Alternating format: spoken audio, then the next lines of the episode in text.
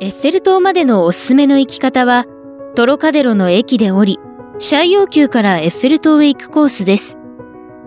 このシャイ王宮は、メトロから降りてすぐにエッフェル塔の全体像が見えて、綺麗に撮れる写真スポットです。このパリのシンボルを眺めながら、ゆっくりと散歩がてら近づいていきましょう。シャイ王宮広場には物売りがたくさんいます。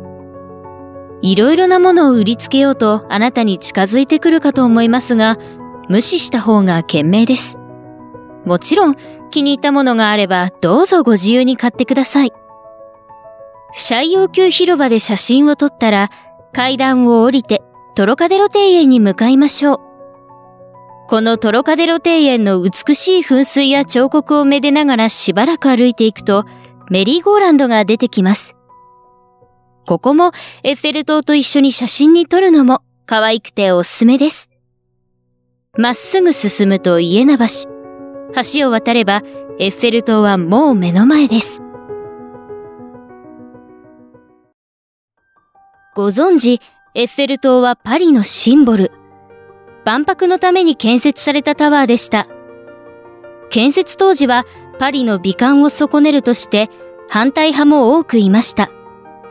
そのうちの一人、フランスの作家モーパッサンは、エッフェル塔自体に反対しつつも、エッフェル塔1階のレストランに通っていたそうです。エッフェル塔が嫌いなのにエッフェル塔に通うその理由は、パリの中で、忌々しいエッフェル塔を見なくて済む唯一の場所だから、だったそうです。そして、エッフェル塔が嫌いな奴は、エッフェル塔に行け、ということわざも生まれました。ここエッフェル塔はトム・クルーズが3度目のプロポーズをした場所でもあります。現在ではシャンパンフラッシュといって日没後毎時0分にチカチカとライトアップが始まり、とてもロマンチックなので必見です。エッフェル塔は1889年のパリ万博にフランス革命100周年を記念して建造されました。高さ324メートルに及ぶ鉄の線で構成され、高架橋技術者のギュスターブ・エッフェルの設計案が採用されました。しかし、誉れ高き歴史のある街にグロテスクな鉄の塊を建てることに著名人らが猛反発し、工事は中断。20年後に取り壊すことを約束に工事が再開されました。その後死者を一人も出さずに2年2ヶ月という突貫工事で完成させ、万博にギリギリ間に合いました。先に述べたように、エッフェル塔は取り壊される予定でしたが、当時は戦時中、無線通信に利用できると分かり、現在まで存続して観光客を魅了し続けています。ここで都市伝説ですが、このギュスターブ・エッフェルはセクシーなランジェリー、ガーターベルトの発案者でもあるらしいのです。彼が奥さんの下着がデローンとずり落ちているのを見てしょっちゅうからかっていると奥さんに「あんた設計者でしょ？じゃあ落ちないようなものを考案しなさいよ」と命ぜられて編み出したのがガーターベルトでした。エッフェルさんは奥さんの尻に惹かれていたのですね。真偽のほどは定かではありませんが、女子の皆さん、エッフェル塔とパリの思い出にガーターベルトを買われてはいかがでしょうか？パリのランジェリーは日本にない。それはもう素敵なものがありますよ。まずスリが多いので気をつけてください。Can you speak English? などと聞いて署名を求めてくる少女たちは無視しましょう。カバンを必ずきちんと閉め、携帯電話にも気をつけてください。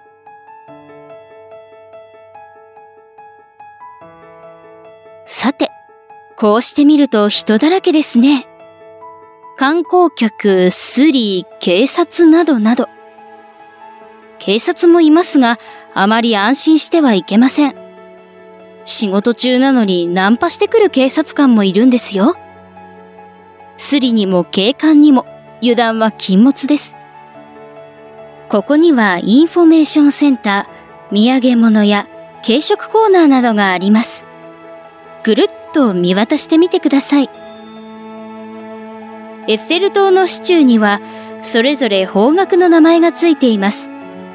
そのうち西柱の足元にはインフォメーションセンターがあります。案内図などはこちらでもらいましょう。北柱の足元には金色のエッフェルの胸像があります。見えますか？近づいてみてください。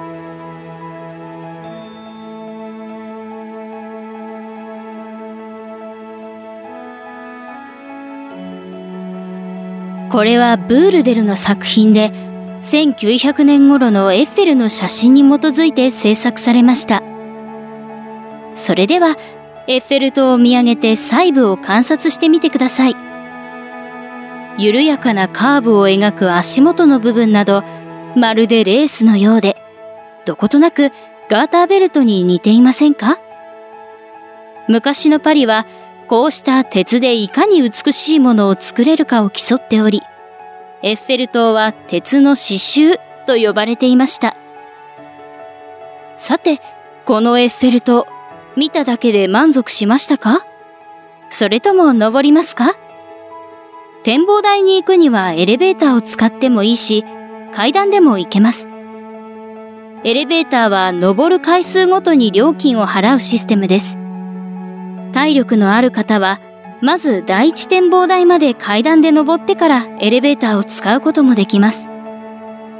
階段はパリの街を見下ろしながら登ることができ、エレベーターで行くより待ち時間はかかりません。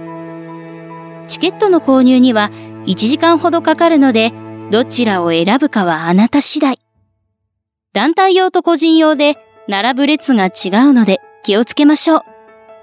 それでは一旦ここでオーディオを停止してください。第一展望台でお会いしましょう。